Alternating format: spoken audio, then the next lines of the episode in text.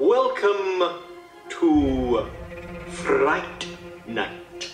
She just goes a little mad sometimes. Wolfman's got nards. They're coming to get you, Barbara. Whatever you do, don't fall asleep. We have such sights to show you.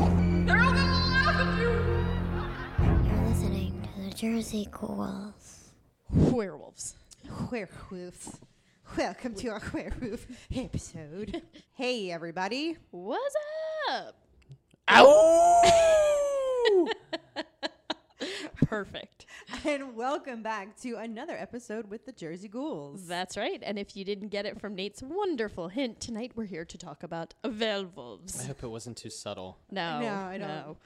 now, with, with the full moon beaming through the windows, That's right. Nate is howling. And if uh, actually, you, if anybody here is a werewolf, it is definitely you because you need a fucking haircut. Oh, you Don't- definitely have the most luxurious locks of the at the table. oh my god. Oh. Pantene. Oh, that's. so silky smooth. And you know what? He probably doesn't have a single fucking split end because that's no, just like 'cause life that's, of right. That's my right. That's No, my hair felt super shitty today, so I washed it with like 12 different types of hair things. It looks very no, soft it does. today. It truly does look. You nice. should try washing it more often. it looks good. Just kidding, JK. Ooh, I got a dirty look. You did. All right, so we are here tonight to talk about one of my least favorite horror subjects, but nevertheless one that's interesting. Like, never, I've never been a big werewolf person. no. no, I, I mean it's it's like super hit or miss.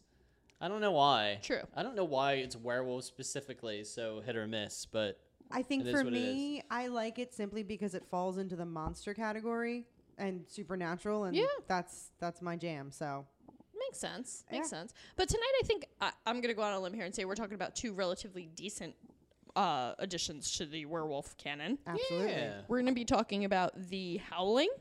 Uh, what year was that? 1981, the best year ever in the world. Yeah. Because we the- were born. When Correct. the most Yes. important people were born. Obviously. Um, so we're going to be talking about 1981's The Howling, and we're going to be talking about ginger snaps from the year 2000, from the millennium. From the millennium. From the Y2K. That's right. So um, why don't we start off with uh, The Howling? Yeah, sounds good. Um, I'll be the first to admit that I feel like I maybe should have my horror card taken away. I've never I've never seen this movie in its entirety. This was honestly my first start to finish viewing of The Howling. Uh, what? Because me too. Yeah. I thought this was like a majorly popular like we really should have seen it being as big I as thi- horror I think fans that we it are. I mean, I think, and I'll admit, I, this is my first straight, like, start to finish. I've Yeah. always like acted. This is one of those ones where I will totally pretend in the right crowd that I've seen it, and I secretly totally hadn't all the Did- way. I knew about it.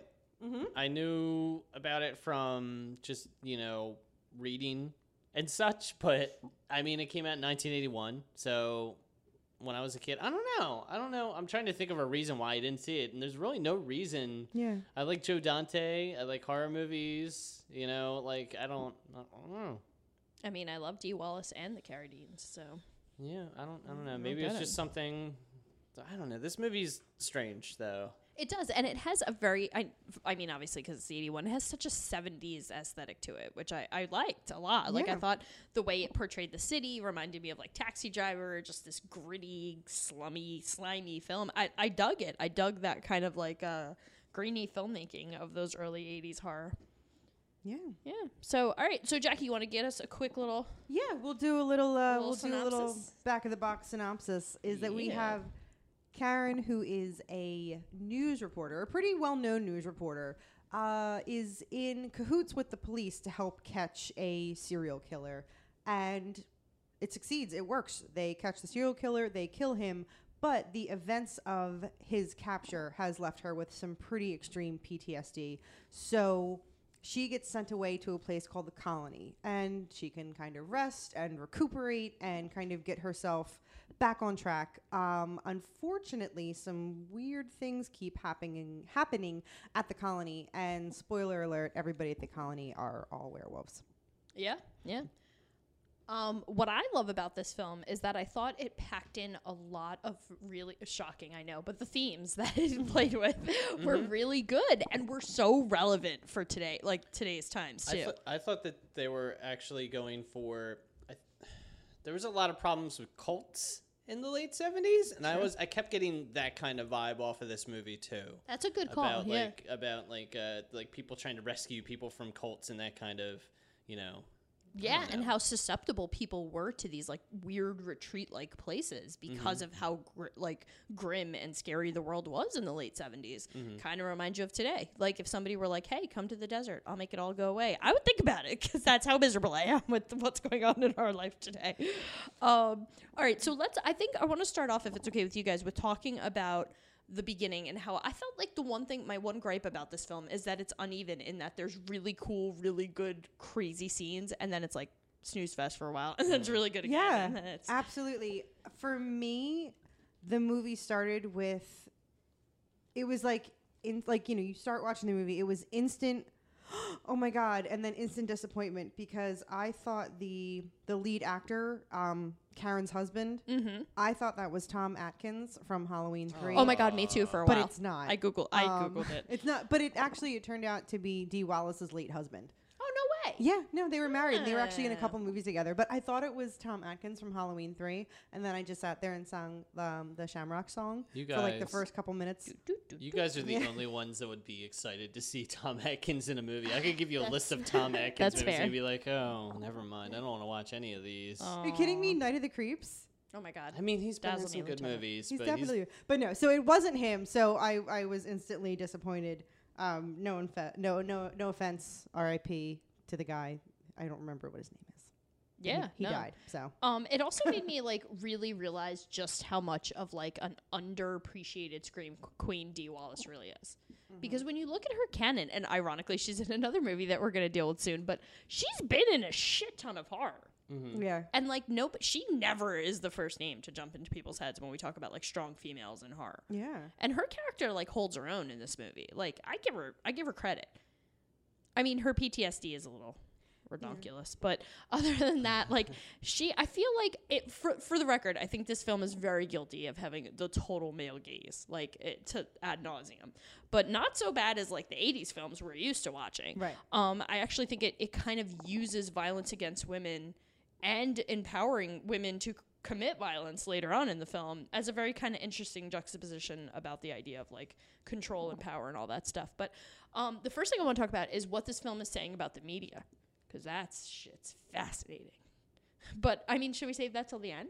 No, bring it on. You think so? yeah, let's talk.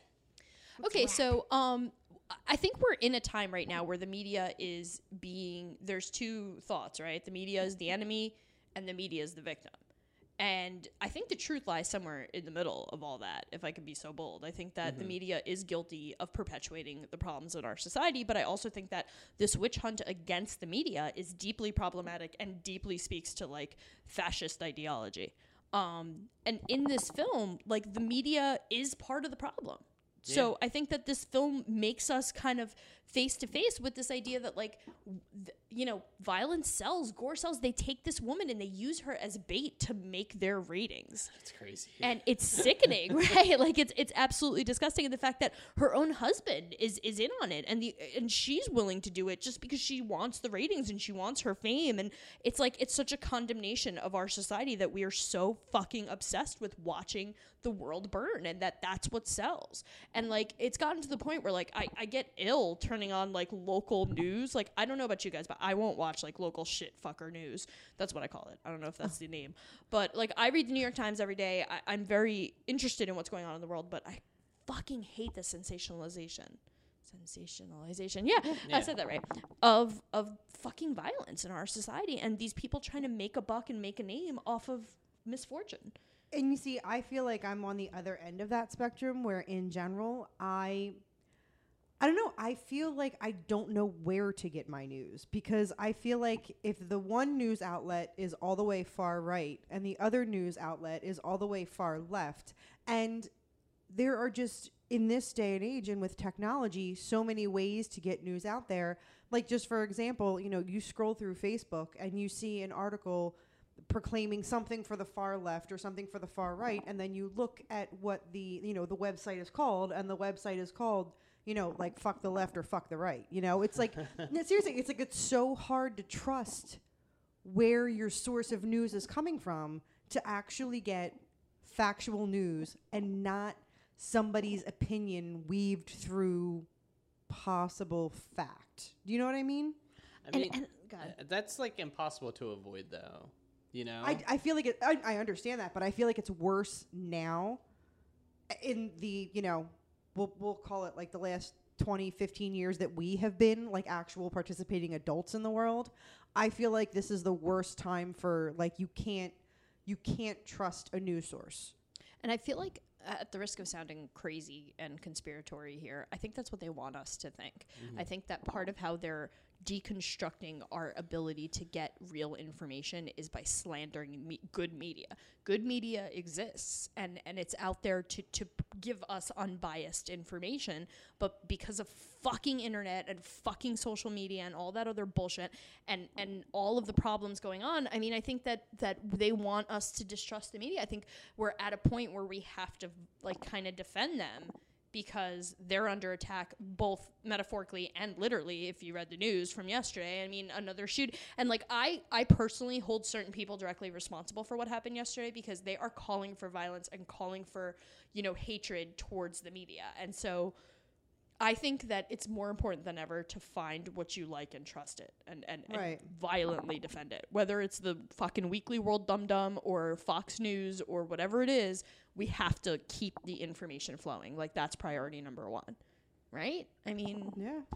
so, but in this movie, they're basically condemning how fucking obsessed we all are with violence. And the ending scene to me is like the icing on the cake of that uh, theme because she gets on the news and turns into a fucking werewolf. Like she was bitten and she fucking transforms on the news and nobody blinks. And then people are like, and then she gets shot. And then she gets shot and killed. Yeah. and then nobody, bl- and then they just like turn to a commercial. And it's such a fucking no one, no one believes statement. it. Everyone's like, "Oh, special effects are crazy now." It's like, "No, what?" We wouldn't believe it either. I I fucking totally would believe it. no, you would not. If if if in 1981 a woman turned into a werewolf during the news during a news broadcast, I would be inclined to believe that.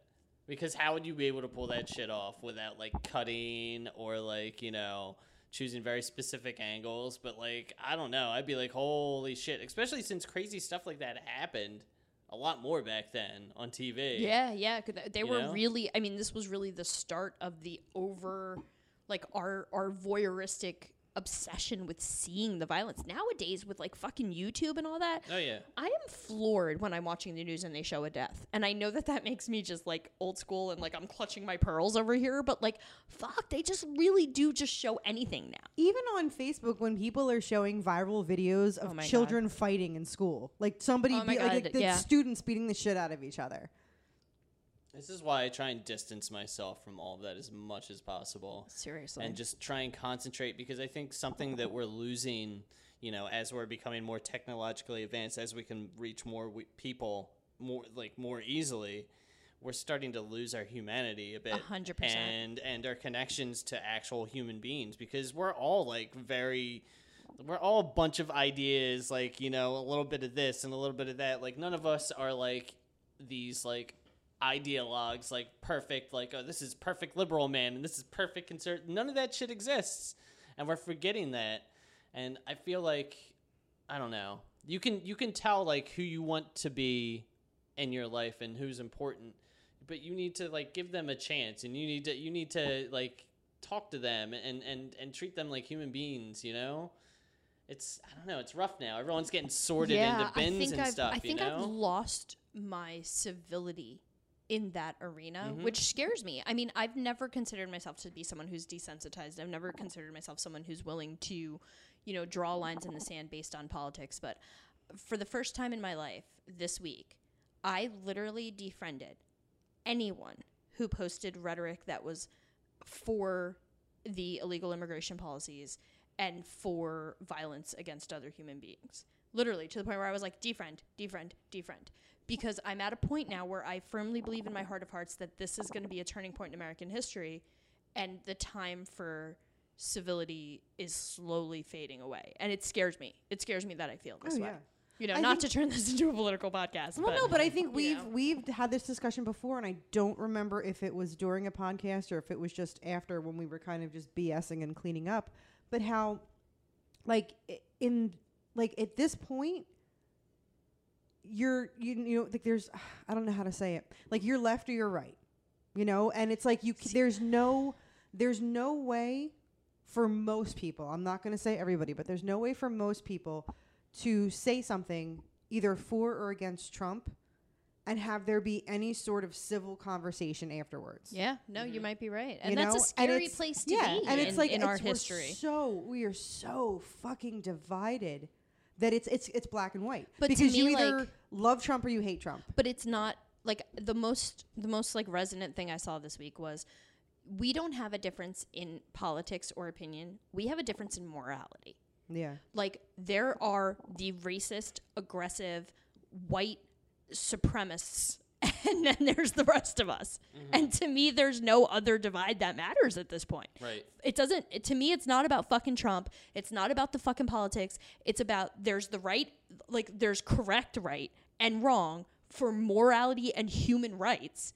And and that's it. Like it's it's evolved past that. And now we are in a, a moment where casual racism and aggressive like we have been condemned by the United Nations for crimes against humanity. We as a country. So to me, this isn't about politics anymore. This is about you're either you're either with us or you're against us. You're either the person that's going to fight for the rights of other humans or you're not. Mm-hmm. You believe yourself better than everybody else or you don't. And that's where we're at. And I'll cut this all out, but I'm just saying like no, it's okay. Just watching like these old movies, it just makes me nostalgic for those times when you could just forget, like, say, fuck all of that shit. You know what I mean? Like, yeah, I, hate, because I, don't think we're, we can anymore. we can't do that No. anymore. You Every can't every hide in every day you're bombarded with so Yeah. much information. You And- know and- so much about every single person in your life every single day. Like it's impossible to treat a lot of people like a, like a human being anymore. When you know, I'm sure that my grandmother, you know, when I was a kid, had would probably have some opinions that would make me dislike her very very much. But since she was my grandmother, I only uh, like knew her uh, on one level, and that was the only level that I could ever fucking know her on because there was not a, a giant sounding board for every single asshole in the fucking world to say this is my fucking stand on this. You know what I mean? So I don't know. It's just it's it's rough. Just And I- watching people using telephones and stuff. I'm like, oh, they're talking. People talking to Oh, other the- people over the telephone. That's that that happens. That's so cute. Remember when that happened? But let's Yes. start. Let's go back to talking about the fucking movie. so, Now so, that I've so how about driving while you hold your girlfriend in a headlock? What's that all about? Oh, that was cute because they had they didn't have bucket seats. They had the bench seats. So when he was driving her to her little crazy I thought colony, he was gonna be like, I thought I. That's you know bench seats for Roadhead, man. Like that's the way it goes. it looked were just it looked dangerous to me. That's they, all I'm saying. They w- they look they were just snoogling. That's all. They were snoogly driving in with bench seats. I really liked when the uh, the whole I don't know if you guys caught this, but like on the news in the background while all the stuff was happening, they were talking about like repression is the father of neurosis and how like if we don't get given to our natural instincts, we will we, we become repressed in that like when we deny the beast, the beast finds a way. I thought that was a cool theme to like tie to this idea of werewolves mm-hmm. being like this more primitive version of ourselves. Like mm. I mean, I don't know. I think we're in a pretty repressed society, right? Are we? I don't as much anymore. Yeah. Not as much as we have now that we have a playground where we where we can let our ids just go fucking nuts. That would be the internet, right? yeah. Okay, good. Just now, checking. now that we now that we have the internet, like there is no like that's where your werewolf comes out. Man, Yeah. I gotta Everyone's find got a a better way to on the use the internet. internet because, like, know. It's I terrible. never. I just don't really use it. Yeah, just for porn. yeah. Oh wait. Wait, oh, no? just me. What? No. Um, I literally feel like I use the internet like like a bambino. Like I'm like social media, Google, read the newspaper. d- Close like I want to No. go visit. Can I visit the dark web? Like what? No, please no, don't. no. Should I not Do- go? do I want to not go. go. I want to go. You guys, Don't here go we to go. Like don't even use Facebook. Don't even Oh, use Facebook. Any anywhere you shouldn't be. Here's the thing. You should treat the internet like an encyclopedia. And you should Just not Google stuff. you should you should not use social media. Stand on I it to reach is- the stuff on the top shelf. Sell it from door to door. just just just always always give always give social media that side eye like all right all right i don't you know i think you're trying to say something but i don't think this is honestly what you think or, or would do in real life i don't know Yeah, it's like I feel like when I'm on social media, it's like we're we're taught we're having a meaningful conversation in the back of the car, and social media is slowly going to grab for my boob. That's the way I feel mm-hmm. when I'm on social media. Like I know they're to do something dirty any second now, and it makes me uncomfortable. Mm-hmm. But yeah, I do. I do think though that we still have this kind of weird neurosis that comes from. I do subscribe to like Freudian beliefs about like, you know, suppressing ourselves too much and what that does for us. All right, you have to choose: you die or you become a werewolf. Werewolf. what kind of werewolf like the werewolf howling in this werewolf, movie yeah. oh yeah totally 100% Yeah. because they have complete autonomy over their werewolfness. In this in this movie, they're Ah. not controlled by the cycle of the moon. Yep. They don't turn into a wild animal. They can't think. There's a there's a point where where where Robert Picardo, that's his name, right? Yeah, Eddie. where he's a full-on werewolf and someone's going through files and he just takes Yeah. the files like no don't mess with my filing system so you have complete like your brain doesn't go like crazy or anything Yeah. Yeah, yeah, that's it seems true. like a complete complete departure from like American Werewolf, where mm-hmm. you Right, know like how they you're, like, say like you know you are an animal, like you know you can't think, you would bite your best friend, Right. kind of thing. Yeah, no, I I agree completely. In this one, you're in total control. You don't need to rely on the moon to change. You Mm-hmm. get to go through a pretty interesting transformation scene. It seems like there's a lot of. Oh my god, she's You like be- a cute little werewolf when she Right? transforms. She's adorable. She's adorbs. you'd be you'd be uh, you'd be crazier you'd be Little bit. crazier for sure because you could turn to an animal and just rip people bit. to shreds but You know. I mean, it's better than I don't know. It's not the same. It it's not the same as like though. completely losing your humanity. You know, you become like a new thing in in, in the Halloween lore. You Okay, so I'm gonna say something crazy. I think What? having control over my werewolf tendencies would make me lose my humanity quicker than being like one that's just susceptible to the moon and has no control. Because I think that having that kind of power, having that kind of ability to f- just fucking demolish people and control people around me and all that other shit would would make me lose my I'm more afraid of having this power that I control than of having a power. Like like lock me up in a cage every fucking full moon and we'll call it a day. No, but all you need to do is find like an old Romani lady that will put a curse on you. Good point. And then, I mean, you might be tortured for the rest of your life, yep. but at least you won't like kill someone and not feel guilty about it. That's true. That's there you go. exactly. Um, also, I'm just gonna throw this out there. When they first get there, you see a party like that going on, and you fucking stay. I would have been like, I'm out of here. Like My note- three seconds into that fucking party. My note is welcome to the makeout hoedown. Oh my god, Like, it was the so worst weird. music. It was the worst music. And the fucking shadows and dancing and the fucking what is up with that fucking party? I don't know. I don't know, but I think this is going to be the part of the podcast where I point out that um, all three of us wrote a very specific note because for just a very brief second, somebody was mentioned in this movie. It's all it took. It's a one second. Who who was it, Nate? Who? Nate- With Nate- a Wolfman Jack it sure was. coming at you on the I was- telephone. I was so Radio. excited. I don't know what I'm on. My note is Wolfman Jack. Hit it, Nate.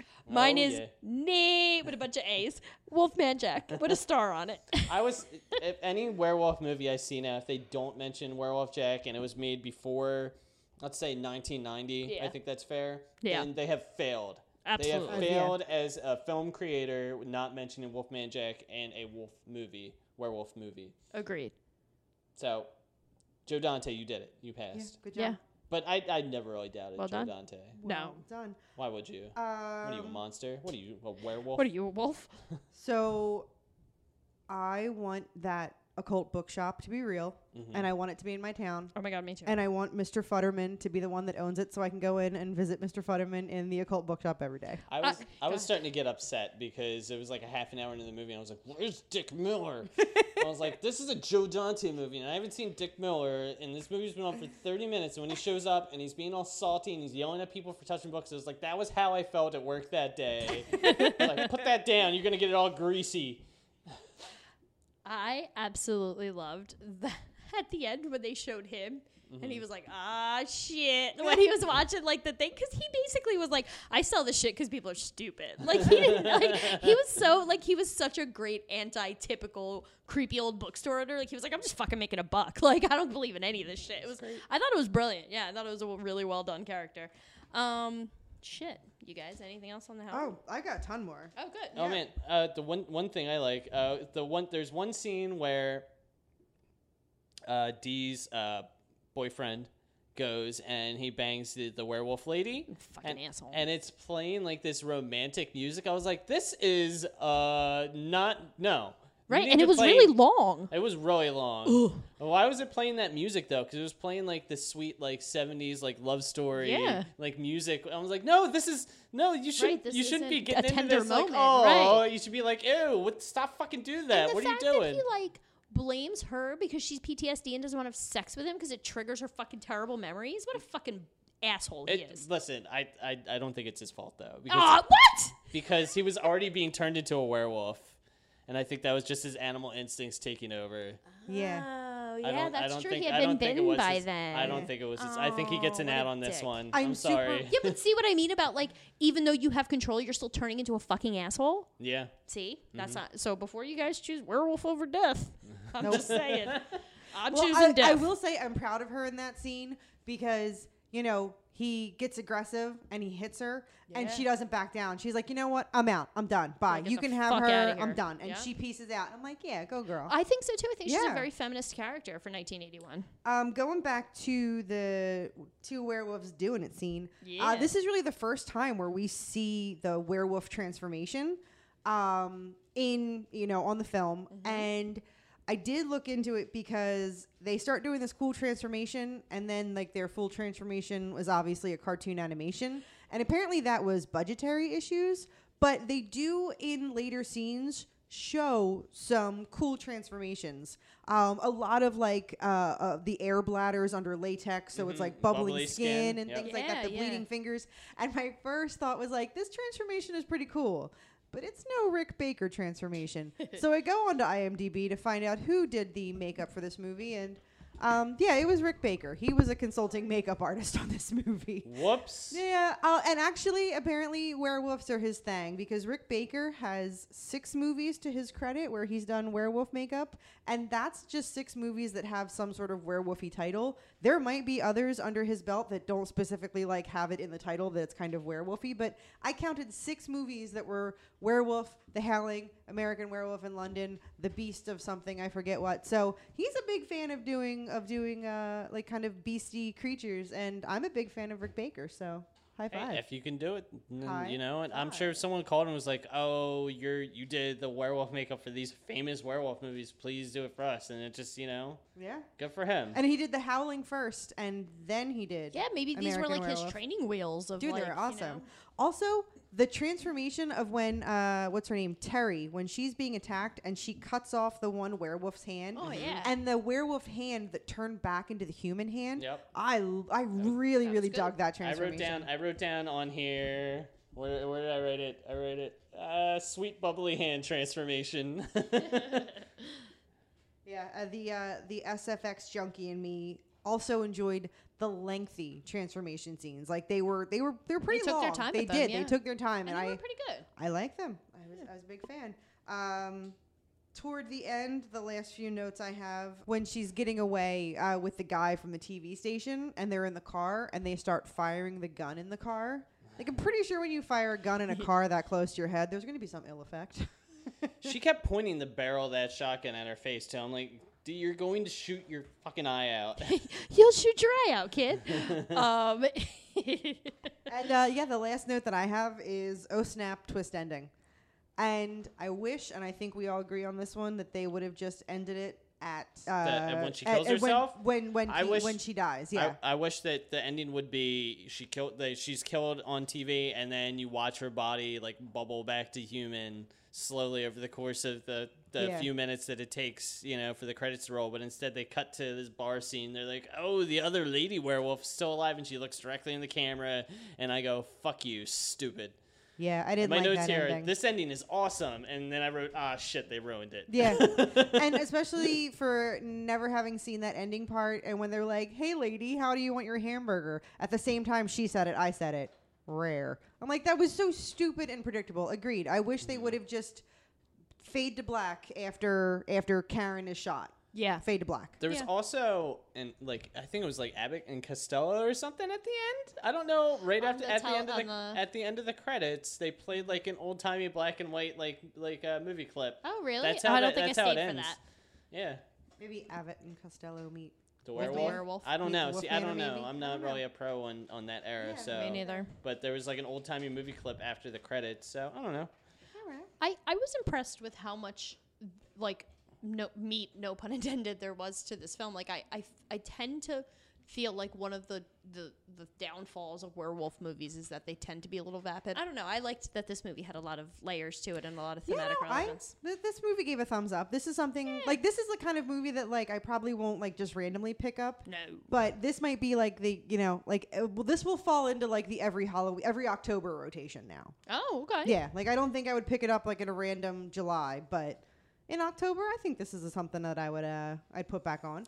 Yeah, that's good. There's there's some really strong scenes in this movie. I feel like there's a lot where it's like, man. yeah but, for sure But there there's there's quite a few, at least four or five really strong scenes that are enough to, to I think carry the movie. All right, so we go from 1981 all the way to the bright and glittering year 2000 talking about ginger snaps. Yeah, and and this was one of my picks. no surprise there, um, because it's fucking awesome. Ginger and Bridget are two weirdly morbid sisters. Kind of outcast. They don't like to be like everybody else. They like to be a little bit different. And uh, Ginger is blossoming into a young woman. There's a weird correlation with getting your period and turning into a werewolf that I'm not quite totally on board with. I'm going to let Marissa explain that one. But there's a lot of blood and there's a lot of transformation and there's a lot of metaphor. A whole lot. And a, And- and a, and and, and, and- and the dude gets his period for the first yeah. time. And there's a boy that gets his period. There's a lot. Yeah, there's a lot to unpack in this movie. Holy shit. Yeah. The way that he tra- per, like transforms versus the females is so Yeah. fucking It's interesting. fucking There's just yeah. I don't. I mean, I don't know how this. This is a werewolf movie, um, and period movie. Yeah, yeah. No, it's perfect. Yeah. Yeah. Um, so I to me, this is a movie all about duality. So like and what I mean by that is you have these two sisters who are on very it turns out very different levels of, of their own life and their own you know, like coming into their own and they have this really interesting like suicide pact almost where they're like sixteen either we're out by sixteen or we're dead. And like they have this obsession with being morbid and different. And the irony is is that once Ginger gets bitten or gets her period, if you will, and I will, because they're both the curse in this movie. There's a duality there too. Um, they, she literally just wants to fit in. She loves the fucking attention and love. So I think there's this theme that like we all have this like duality of you know child versus adult, uh, fitting in, wanting to fit in versus wanting to be the rebel. Um, you know, like I, I don't know. There's just so much double meaning in this movie, male versus female, all that good stuff. But like, yeah, the the so the they basically refer to her getting her period as her curse, which is deeply ironic because she's also now a werewolf. I think it. I think that what this film is ultimately trying to say, and you guys jump in here and tell me what you're thinking, is that like our change into womanhood truly comes with this horrific like our body completely deserts us and and turns on us and becomes this fucking horror show for a couple days a month. And I think that this movie makes a really apt and it's ironic that it, it was it di- directed by a man but I believe co-written by a female. I'm going to double check that right now. But I think what it's saying is that like at the end of the day women do suffer this kind of like thing taking over them that's bigger than them and that is your your ovulation cycle and your the menstruation. Mm-hmm. the menses. It also it also made me appreciate that women all have this commonality and men don't have that. That's right.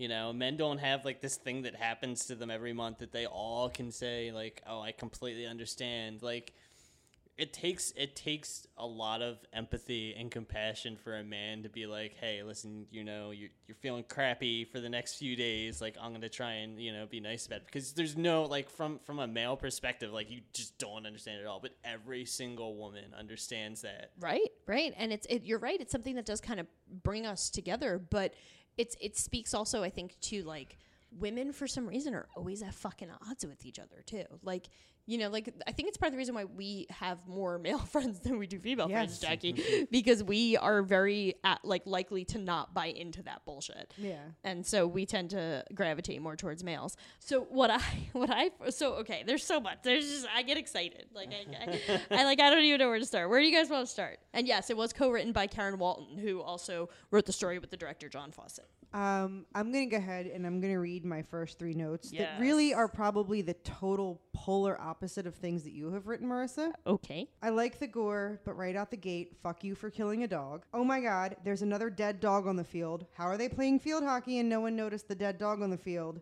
Come on, stop killing dogs. Those, Those are, my are- fir- those are my first three notes. Do you want to know what my first note is? What's a gaunch? I mean, I can guess, but I can see your gaunch. I'm like, what the hell's a gaunch? Oh, I mean, I can guess, but geez, it's the first time I ever heard that. All right, my first two notes then for sharing. The first one says complexities of sister relationships. explore explore thoroughly. Change equals metaphor equals period equals womanhood question mark.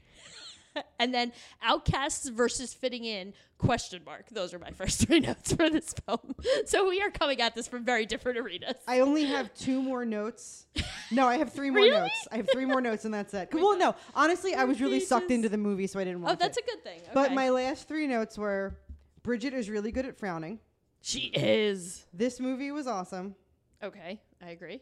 Periods are gross. I can't stand women that glorify the blood. Okay, so I'm going to stop you there and I'm going to say that the glorification of the gore is so Oh no, no, no! I don't mean in this movie. Right, no, I, I just mean- mean like the people, like the indie artists that like paint portraits with their menstruation blood, and they're like, "Oh, it's art." That I have a huge problem with. Okay, so I am going to say that our misogynistic society has made it so that we are to be ashamed of the blood. And you and I both know, Nate. I'm going to pretend you're not here, so d- I'm going to apologize, and then you can tr- ch- chime in and tell me if I'm right I might, wrong. I might understand this more than Jackie for all you know. I don't know. I think that if men got periods, blood would suddenly be totally okay. The idea of our bodies bleeding is only one th- a thing to be shameful of and a thing to be hidden and like they do goofy shit on TV like you know pour cranberry juice on a fucking tampon because it's females that that bleed. And as Mr. Garrison says, men don't trust anything that bleeds for seven days and doesn't die. um, but like, so this movie says, I'm gonna take your nose and I'm gonna rub it in the fucking blood, and you're gonna have to come to terms with the fact that this is part. Of, we hide this, like, Okay, but- oh, but, God, like- my tampon's bloody. I better wrap it in a napkin and hide it in the garbage can so my husband of 20 years doesn't see it. What about Like, poop? What about it? It's waste, right? And both men and women poop. So if somebody paints a portrait with poop, can we celebrate it the same way we do it with menstrual blood? Because menstrual blood is Okay, waste. so so I think the the celebrating menstrual blood as art But- is an extreme. But first of all, no. But I think I think that using menstrual blood as a medium is has much more meaning than using poop because th- you could you could associate I know. way m- yeah, I menstrual mean, blood creates life. Like menstruation It creates means life. it means more Poop than just is poop. blood. Poop, is no, just but poop. the it could be menstruation that comes out of you is is that, is the waste right? That's the waste. But that's the wasted it. life. It's it's it's a symbol of the, Exactly. the potential it's of my more body. It's much more symbolic than just poop because poop could be you. You don't need to use poop. You could use a piece of garbage. You could use pee. You could use any like excrement. You could spit on something. I- but like, I but agree like with menstrual blood has a lot more symbolism. And I'm sorry, Jackie. I wish I could back you up on this. No, one, that's- I don't- I don't mind Nate, this is two. We're two for two You tonight. are I'm really two for two. excited. We no, never it's fine. I don't. I don't mind being out. I mean, that's just how. That's personally how I, I just think that I we're don't- taught to be ashamed of the blood and we're taught to hide. Like now your tampon can be compact so you can hide it in your hand and nobody will know that you're on your menstruation because the bears might get you. Like that kind of bull- Sharks can the, sh- smell the the blood. menstruation, right? Like that kind of bullshit mentality is so just speaks volumes to me about just how misogynistic our society is and just how females instead of being revered for this fucking unbelievably cool magic trick we do every month Mm-hmm. have to be You know what? shamed for maybe it. maybe that's why I have the stance on that too, because of the whole like childbirth thing and like having kids and stuff. Well, what do you mean?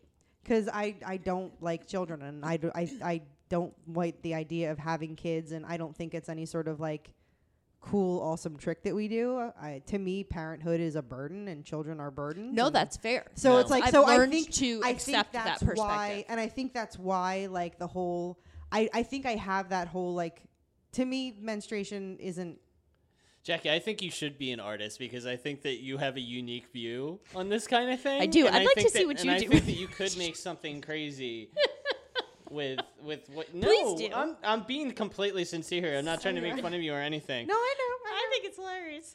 Hey, how about that scene? How about that scene where the mom is going through the laundry and she pulls out the panties and they are soaked with blood and she's just like spray, spray. Oh my god! I Wait. I, I fucking I- died. Dude, there were so many really legitimately fucking funny moments in this Oh, movie.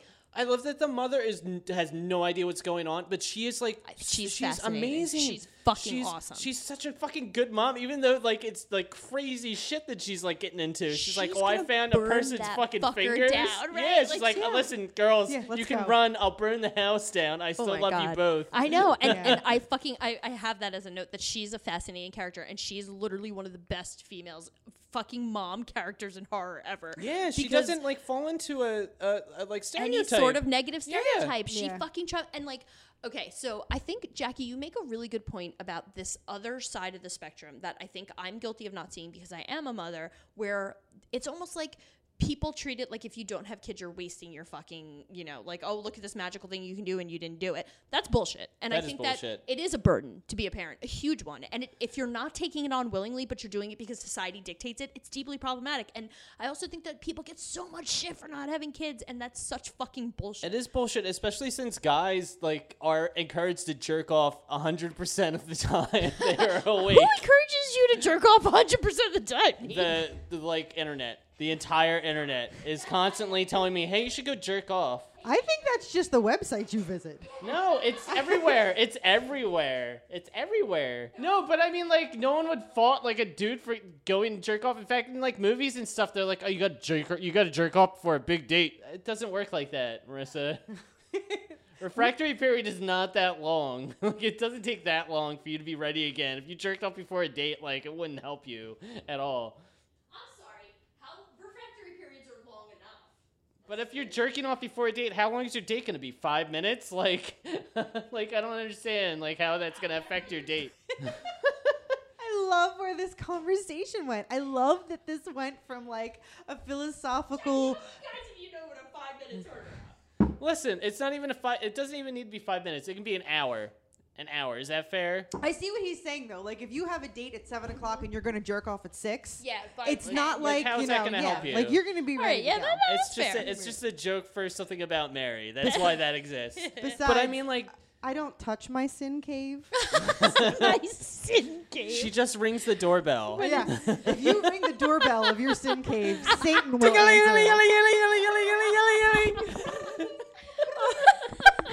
to ring the doorbell of the sin cave. Satan will answer. favorite. Satan will answer if you ring the doorbell of your sin Satan will answer. No, but I mean, like, that is the funniest thing. I- How It's have I never heard this? Oh my god. Oh, you just made my forever. All right, so getting away from my sin cave and back to uh, oh, I hope I never have now. to get away from it. just for now. We'll go back later. Oh, Um, thank God. That mom is fucking legit the most accurate mom I have ever seen on a fucking horror movie. Because if my daughters, because I I have two daughters and they're gonna menstruate probably really close to one another, and this place is gonna be like a hellhole every month when they do. Um, you guys will never want to come over. No, we're gonna record at my house from now. as yeah, like as a mom with with two kids, I can categorically say if I found fingers. And I was like, "Fuck! I think my kids killed somebody. I would burn it all down for them. Well, I would she- take the blame. I would." Well, at first she was willing to give them the benefit of the doubt. She's like, well, maybe it's one of their weird horror things that they do. Right, and then she right. digs up the body and she's like, oh, fuck. Yeah, and but her instead of like turning it. her kids around or anything, she's like, yo, let's get you the fuck out of Get here. Like, out, I'll right. give you as much cover as I can. Yeah.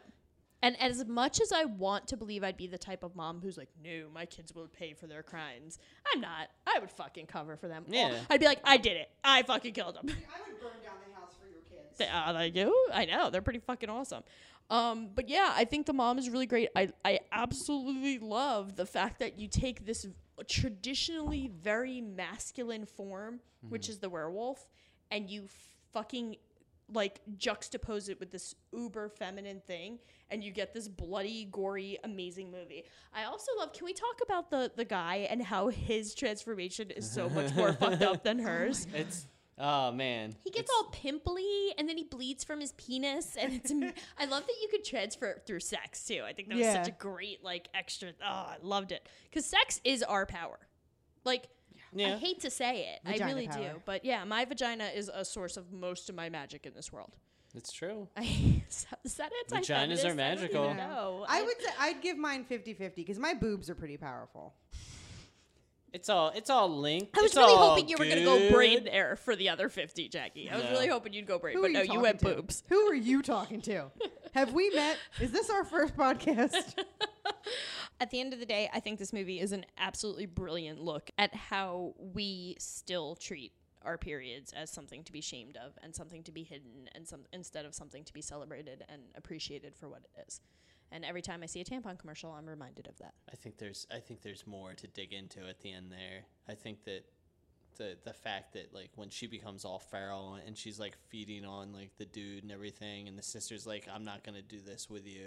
I think there's more to read into there, but I need to think about it more. I'm not willing to like I re- like feel like I need to watch the movie again. Yeah. Yeah. Yeah. Um, Okay. The one thing I didn't like about this movie Ooh, okay. is it, it could have used more money. It really could have used more Mm, money. That's fair. Like like anytime there was creature effects or anything, I was like, oh, Mm-hmm. it totally ripped me out because everything like the werewolves look bad. You know, the the gore and stuff is fine. true. The gore and stuff is fine, but anytime like they had a creature on the on the screen, I was like, ah, that's a dumb fucking rubber whatever, and it looks stupid. and I don't like it. I hope I'm not wrong, and I hope there wasn't any weird, creepy undertone. But I really liked the relationship between Bridget and the drug dealer guy. Yes, me like too. I like that there And that was Ginger a kept trying to make male, it, like, a male and female relationship that wasn't based on sex. It and- wasn't sexual at and all. as a girl, as a female that was raised with all boys, like my first female cousin did not come along until I was about 10 years old. So I was raised with all boys, someone that has just consistently had more male friends than female friends. And I've had, I'm going to go ahead and air quote, society question me on, like, well, like, you know, men and women can't be friends without one or the other wanting to have sex. And as someone that has had countless platonic relationships with men, I loved that there was a platonic relationship, even with him being older and her being younger. It wasn't about that, but do you know what I mean? Like there was, there was, it was a represent, it was a It was, was platonic really- male female relationship that had nothing to do with sex, that had nothing to do with attraction. I, think- liked that. I, was think happy to see that. Well, I think that because there a lot of times in male female relationships, even if it's unsaid, I think there is I think there is that that that uh, back and forth. It's just not acted upon. But I mean, there there's definitely situations where like it's everyone like both parties are closer to the middle, and they're not like pushing like for that relationship stuff, and it can work. But I think that that's I, I'm sorry, Jackie, but I think that's that's more the exception than the rule. It's fair enough. Yeah, I, agree. think I think that a lot of male female Yeah, I'm with you relationships on this, are Nate. are unbalanced in, in a lot of ways, but I think that it, I think definitely you're right. There there there are totally like platonic male female relationships, and they should be shown more in media so that people will stop thinking there needs to be like some like final stage of this relationship or something. You can't just be friends with another person because like despite the fact that you have different sets of genitalia. I and I think it's interesting that Ginger continues to push for the sexuality of that relationship mm-hmm. and constantly accuses both sides of inappropriateness because I think it speaks to the big divide between them, which is that Bridget is still innocent in a way that Ginger is no longer. And I don't know if the movie's saying that it is getting our period that kind of takes away that innocence for us and kind of makes us cuz like before she gets her period and uh, becomes a werewolf, she's all about not fitting in and telling society to go fuck itself. The second she gets bitten, she walks into school the next day in a short skirt and wants everybody to look at her. So it's like it's it's almost like suggesting that she kind of does want to be like everybody else. She wants that attention. She craves that. She prided herself on being a 15 year old or 16 year old Without her that hadn't gotten her period until she got her period. right.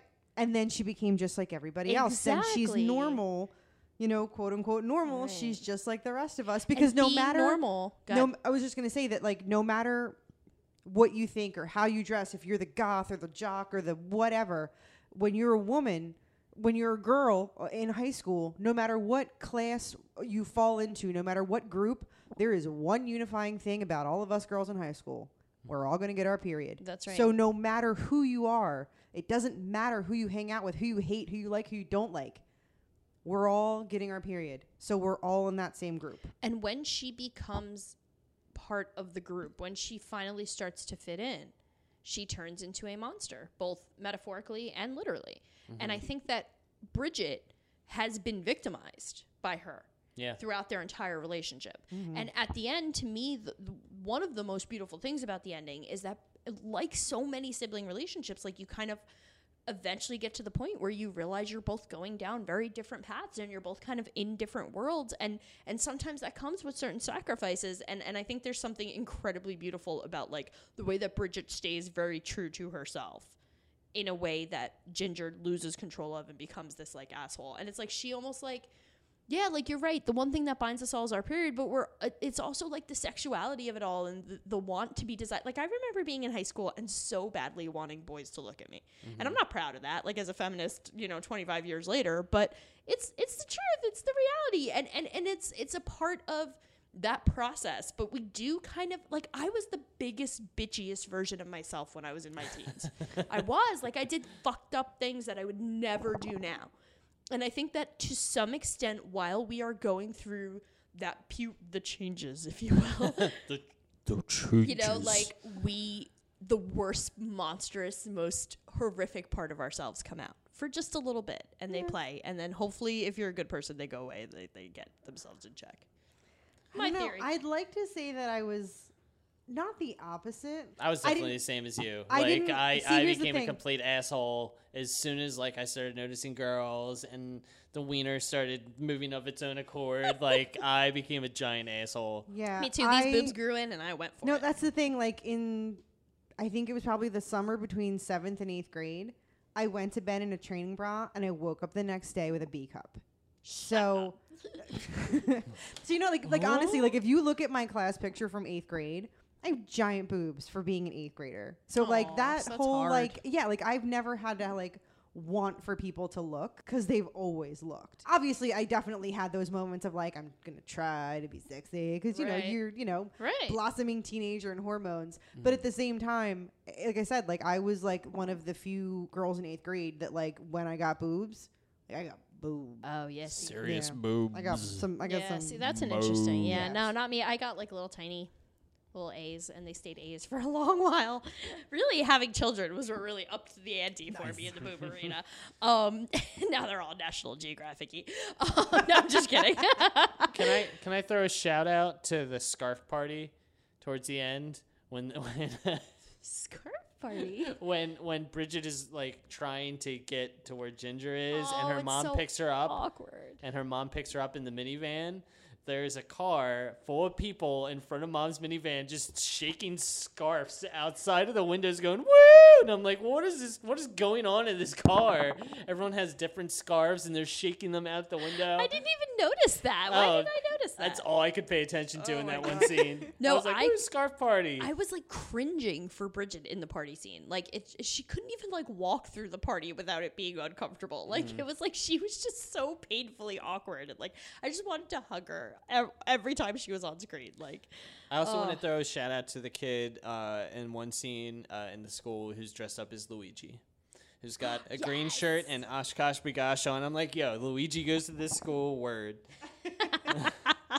I think that uh, as much as I did like this movie Table in touches. in high school, I was definitely I was Ginger. I was I was a post werewolf bite Ginger. I was never shy. I was never introverted. I have always been the extroverted one. So I was I was definitely I was a ginger in high school. I wouldn't say I was slutty. After how the just they become so opposite because suddenly, you know, they're wearing the baggy clothes, they're not talking to anybody, they're just together, they're very introverted. It's very them and then she gets bit and then suddenly it's like, "Hey, look at me." So I didn't relate to Bridget in that way, but but I liked it. I I, liked her character. I like. I liked. I liked that they became so opposite. Yeah, and I think that they represent two very like getting back to my theory about this movie being about duality. Like there, there's a Bridget and a, and a Ginger in all of us. You know what I mean? Like, and I think that it's an interesting kind of play on the extremes of the characterization. And like, I don't know. I I don't think I necessarily relate to either of these very well. Um, I was certainly not the coolest kid in high school. I know that's shocking to hear, but I definitely had my moment in college where I was probably too popular for my own good and probably too quick to, to flaunt it. Um, but I, I also don't regret those times. I think that it's it's good for women to go and men. I think it's important that you go through those stages where you're like a little bit of a ginger, then you're a little I bit of a say, Bridget. It's and, definitely you cool know, to be like, both. I think it's so too. definitely cool. It's okay to be both, and you got to find who you are, and that's the time you're supposed to find it. I feel like I've been a Bridget for my entire life. No and- way, and you're it's so full of shit. And it's only like starting to balance out in the last few years where I'm like, okay, like you can be a Bridget, but just like chill it out sometimes, dude. like you don't always need to be, you know, taking photos of dead animals and and, and, and arranging yourself like a corpse all over the place. You can be a normal person every once in a while. Every once in a while. I don't know. I hear those high school stories. I'm not sure if I buy into that, Nate. Don't talk about me in high school. Um, anything else for Ginger Snaps? That's everything that I have. I fucking love this movie. this was good. I can't wait to watch the rest of them. No, I'm not excited for more. I am. because I feel like all the good ideas are always in the first one. Because there's like six Halloween movies too, if you really want to get into it. And I, don't. guarantee you that none of the other ones are good. I guarantee you that none of the other ones like have like this like we this is a really good episode I think because we've had a lot to talk about like on the subtext of these movies. Yeah. Um. So I'm ready to wrap up. What about you guys? Yeah.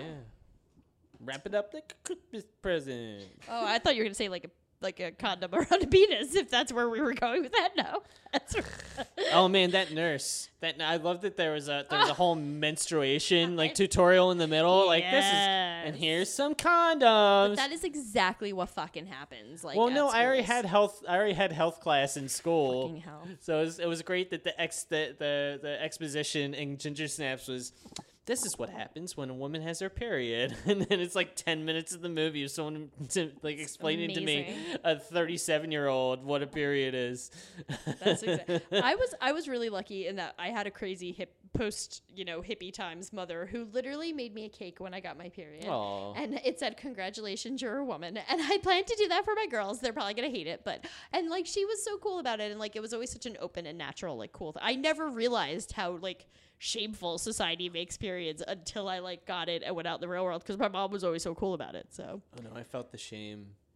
yeah, I felt did. the shame yeah, in my was sh- family for Um, anything, anything relationship, Really? sexual, sexuality, any of that stuff was like, let's not talk about that. Oh my god, I like called Don't my you? mom after I had sex. Don't you have school? There's this show, Black Lightning. On this show, this girl tells her parents, "Hey, I'm gonna go have sex with my boyfriend on Saturday," and they're like, "Uh, okay." like, I'm like, this is the world we live in now. It's just like, yeah, this is what I'm doing Saturday. I'm That's gonna what I want I'm gonna get a hotel room. and I'm gonna bang my boyfriend for the first time. So, just want to give you guys a heads up. And I'm like, I oh remember shit. calling not like right after that, but like I remember calling my mom the next day after I lost my virginity to like make the big announcement. Like that's just how our relationship was. I I always promised and like when when I was thinking about having sex for the first time, I went to her and she like encouraged me to go to a clinic, like put me on the pill. Like we were that was just how we That's rolled. cool. And like that's how I want to be with the girls like Matt. I mean, you know, I'm not going to be like, here, girls, have some condoms. I encourage you to go have sex. But, you know, like, I, I want them to feel like they can come to me about stuff like that and I'm not going to overreact. And I, I would love for them to be like, hey, I think I'm going to have sex. Cause I'd be like, okay, you know, Well, like, you gotta you gotta get out in front of it then because they're not gonna assume that you're gonna want to be a part of that at all. oh, yeah, no, I already am. I already am that mom who, like, it, I feel like my kids know shit that a lot of parents won't tell their kids yet. I'm not going to fucking lie about things. Like, you know, if they ask, I tell them. Vaginas. For better or for worse. Go ahead. Any more vagina talk? No. no, this is a great vagina episode. This is a very vagina episode. Two, two, gir- two Two girls, one, vaginas. two girls, one Nate. Oh, shit. Wow. that Two girls. One. me. That's this episode. This episode Does is. that mean you guys are gonna like poop on me and Yes. then Yes, lick the poop off actually, of that's me? exactly what's gonna happen. And No, then no, uh, Jackie's gonna make art out of it. yes, and then I'm gonna paint pictures with poop. No, it, no, I told you poop is not like a. No, I'm sorry. It's this is two girls, one It's Nate. too late. Yeah, no, you have no choice. right, we'll pee instead. Fine. I will throw up on you. so we hope you have enjoyed our werewolf episode. Ow, Ow, ow. Oh yeah, baby. Talk about werewolves. So don't forget to check us out on social media. Just search Jersey Ghouls, and you can find us on Facebook, on Twitter, and on YouTube.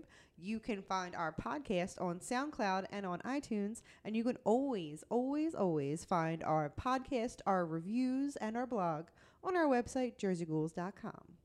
bye bye. Bye bye. Pew pew. Ow, ow, ow. Vaginas. Periods. Clap for the Wolfman. He gon' reach your record